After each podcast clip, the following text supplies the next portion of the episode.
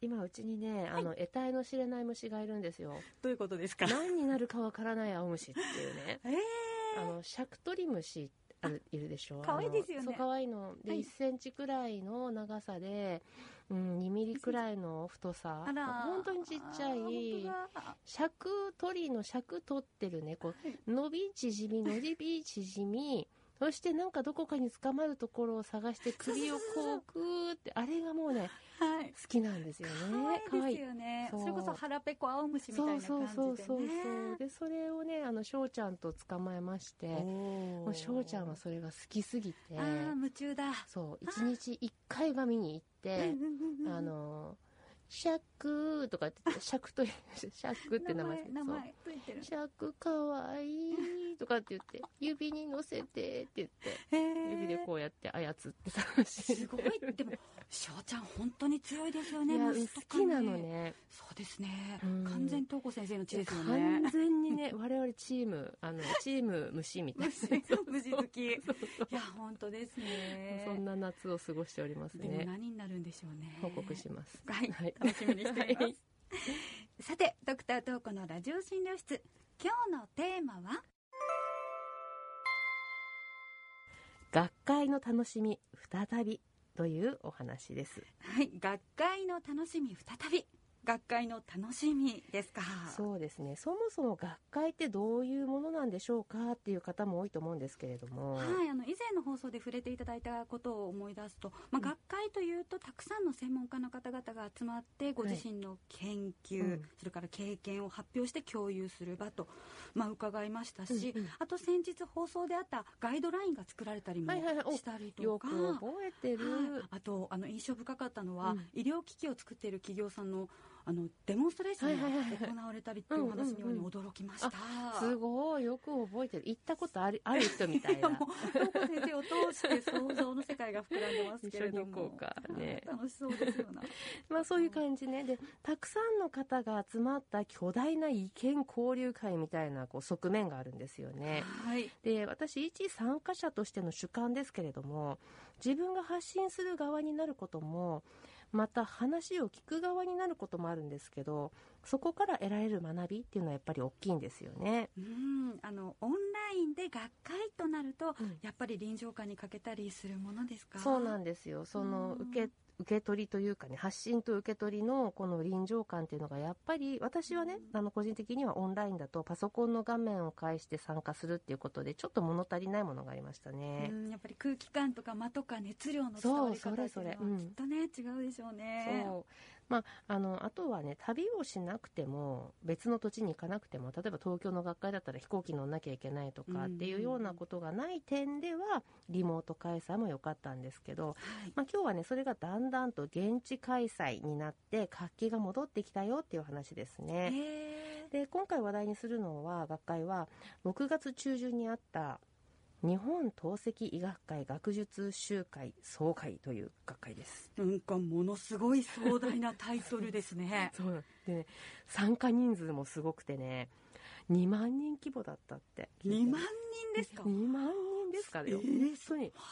すごい大規模ですね、本当に。そうなの。で全ての学会がそれぐらい大きいかっていうとそうじゃなくてあの透析関係の学会がね他の分野の学会と大きく違う点としてはお医者さんだけが参加するんじゃなくてむしろ臨床工学技師さんとか看護師さん栄養士さん理学療法士さんとかあとはもう事務の方とか社会福祉関係の方などなどうんうんもう透析医療の本体とか周りを文字通り固めてくださっている方の参加がとても多いっていう特徴がありますね。へえじゃあ透析ってそれだけ関わっている方が多い分野だということなんですねそうなんですよ。であの似た分野の発表をいいくつかね束ねて一つの会議室のような規模感の部屋であの発表し合って質問し合うっていうのが学会のこう最小単位みたいな感じなんですけど、ほうほう人気のある分野だとなんと立ち見が出ますし、立ち見で収まらずに部屋の外にねテレビモニターがあってそこで見る人もいたりなんかして。わあなんかもうサッカーとか野球の観戦のビューイングモニターみそうたいな感じですね。ングモニターそうそうそんな感じなんですよね。はあそう。で、まあ、たくさんの人がね大きな会場で命名意見を交換するっていうそれだけで、まあ、多角的ないろいろなね人の視点から学びや意見交換ができるっていう点では私は本当にすごいと思っていて。なので HN メディックではねもうさながら遠征のようにしてもう何人かでね学会に参加する文化がもともとあります文化もともとそう。なんですね。行くぞみたいなね今年は誰が行くみたいなやつがあるんですよね。で今年はね、まあ、久しぶりっていうこともあって発表した人数も、まあ、私やこの番組にも時々出てくれている長谷川総市長を入れて6名いて、うんうんうん、あとは時々出てくれる技術講師の外科の飯田先生は、はい。1人で2つの演題を発表なさってましたね。そんな大きな学会で、改めてビッグな方ですね。しかしあの飯田先生の発表となると東子先生もよりこうワクワク取り込めたんじゃないですか？そうなんですよ。でうちのあの HN ウィークのみんなでいて飯田先生の発表だわーとかって言ってね。そう そう。いうなんかこう楽しさもあるんですけどはい。なんかこうみんなで発表頑張ろうみたいな。次は誰の発表だみたいな雰囲気があるんですよね。でね、あの聴講で参加した人々その発表するんじゃなくて聞く側に回った方々にはレポートを書いてもらうっていうまたこれも文化があるんですけどこのレポート上がってきて読んでてもちょっと感動してしまったので今日はそれをシェアしようと思って。いやーでもその学会のレポートだなんて書くの難しそうですね。あのね難しいはずなんですけどはい。まあね熱意が溢れていて私読んでてね顔がねニヤニヤしてね もうなんかなんだこの顔はとか思いながら読んでるんですけどちょっと紹介していきますね。はい、まずね秘書の吉田さんと経営部門の統括の小林さんですはい。ね、あの東子先生の側近的なそうそうそう。お二人ですね。私のね面倒を見てくださいました文字通りね。あのね彼らすごいのははい。私の興味とか動きを読んでて、うん。別々に行動してるのにもう何百も演題があるのによ。私が興味を持って聞きに行くだろうっていう会場にね先回りしてくれてねなんかいるんですよそこに。えー、先回り先で回りしてるすごいですトーねクはこれを聞くだろうみたいな。わもう分かってくださってるんですね。すごい。本当にあのおんぶに抱っこでありがたかったんですけどで一緒にねそれでちゃんと学会も聞いてて吉田さん現実的にねコロナ感染対策をどうしていくのかっていうのを聞いてたんですけども私が聞いてて横で聞いててくれたんですけど、彼女がピックアップした印象深かったフレーズっていうのがねゼロリスクを求めるのは無理だから。リスクの低減っていう観点が大事だというトピックにこう注目しててあさすが鋭い着眼点だなって思いました。うーん、まあ、理想ばかりではなくて現実と向き合う姿勢っていうのはさすがですよね。そうなんですよね、うん。できることからっていう視点をちゃんと持ってるんだなっていうふうに思いました、はい。で小林統括はですね、まあ、透析分野がこの先どうなっていくのかっていういわば先読みのトピックを重点的にご自身にインプインプットをしていて、うんあの病院が安定して運営を続けるためには本当に大事な視点ですよそうなんねですよね。頼もしいですね。広い視野をお持ち。で次に臨床分野の方々なんですけれど管理栄養士の吉川さんはねいかに患者さんがしっかり食事から栄養を取ることをサポートするかっていう観点で聴講していて具体的にこう日々ね透析室で患者さんがお家でとってる食事の情報をいかにあのおしゃべりでうん。お話で聞き出すか、その方法論を他の施設から学び取ろうという熱意がまあすごかったですね。えー。まあ当然ながら患者さんのお家での食事っていうのは見えないですもんね。そう。こから問題発掘するっていうのはやっぱすごいですね。すごい。私よくね合宿しようかとか言ったりするんですけど一緒にいればわかるからそれができないがゆえにどうやって頑張るかを考え抜くっていうのが管理栄養士の真骨頂かなっていう気もしてますね。はい。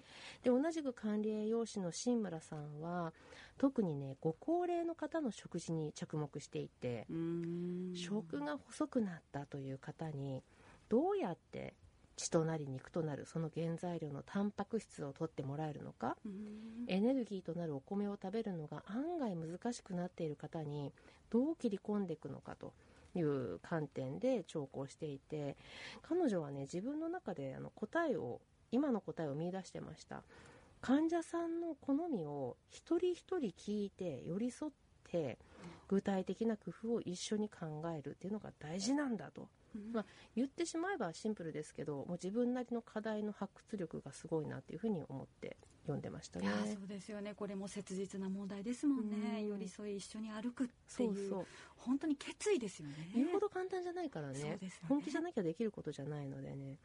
でそして臨床工学技師の幸田琴音さんえー、透析患者さんの血管とかカテーテル透析するための血液を体の外にどう出すかっていう、まあ、工夫みたいなものがあるんですけれどもその実践についての演題に興味を持って聴講していて、うん、その発表のねかなり細かい部分、もうマニアックな部分合田さんがその学会から得られたアイデアをどう自分の手で行う技術に反映するか自分の手でどう表現するかってとこまで考えてて、まあ、これはね現場の人間の熱い魂を感じましたね。